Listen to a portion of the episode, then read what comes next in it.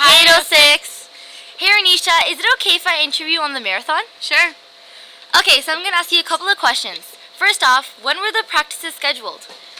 For our marathon, we would run on different days. We would run on Mondays, Tuesdays, and Fridays. They would be mixed up days.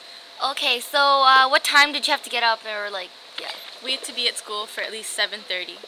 Oh, wow, that's early. Did you have a hard time waking up that early? Kind of. Oh, wow.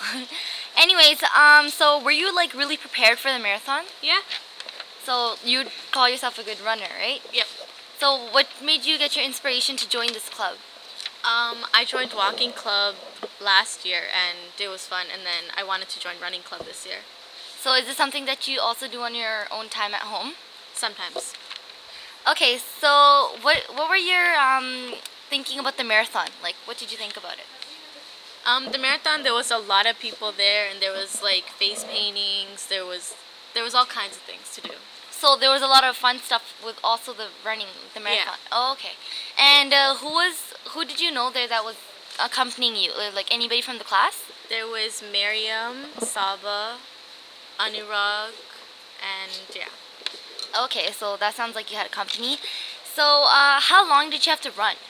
We had to run two kilometers. Uh, so is that I don't know. I'm not sure. Is that like really far? Um, not that far. If you train for it, then it's not that far. Okay then. So uh, did you get anything? Like We got a medal.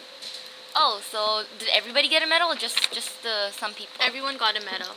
Okay, that's good then. So uh, your experience was pretty good, right? Yep. So what were your memorable moments? Um, running with Mary. I was running with Miriam, and those younger little kids around all of us, and yeah, Okay, so there are like a lot of different schools. there were older people there and younger kids running Okay. with us. Do you know where the marathon was? Was it in Toronto or something? Or are you not sure? I'm not sure. oh Okay then. So this concludes our segment on the marathon. Bye, 806.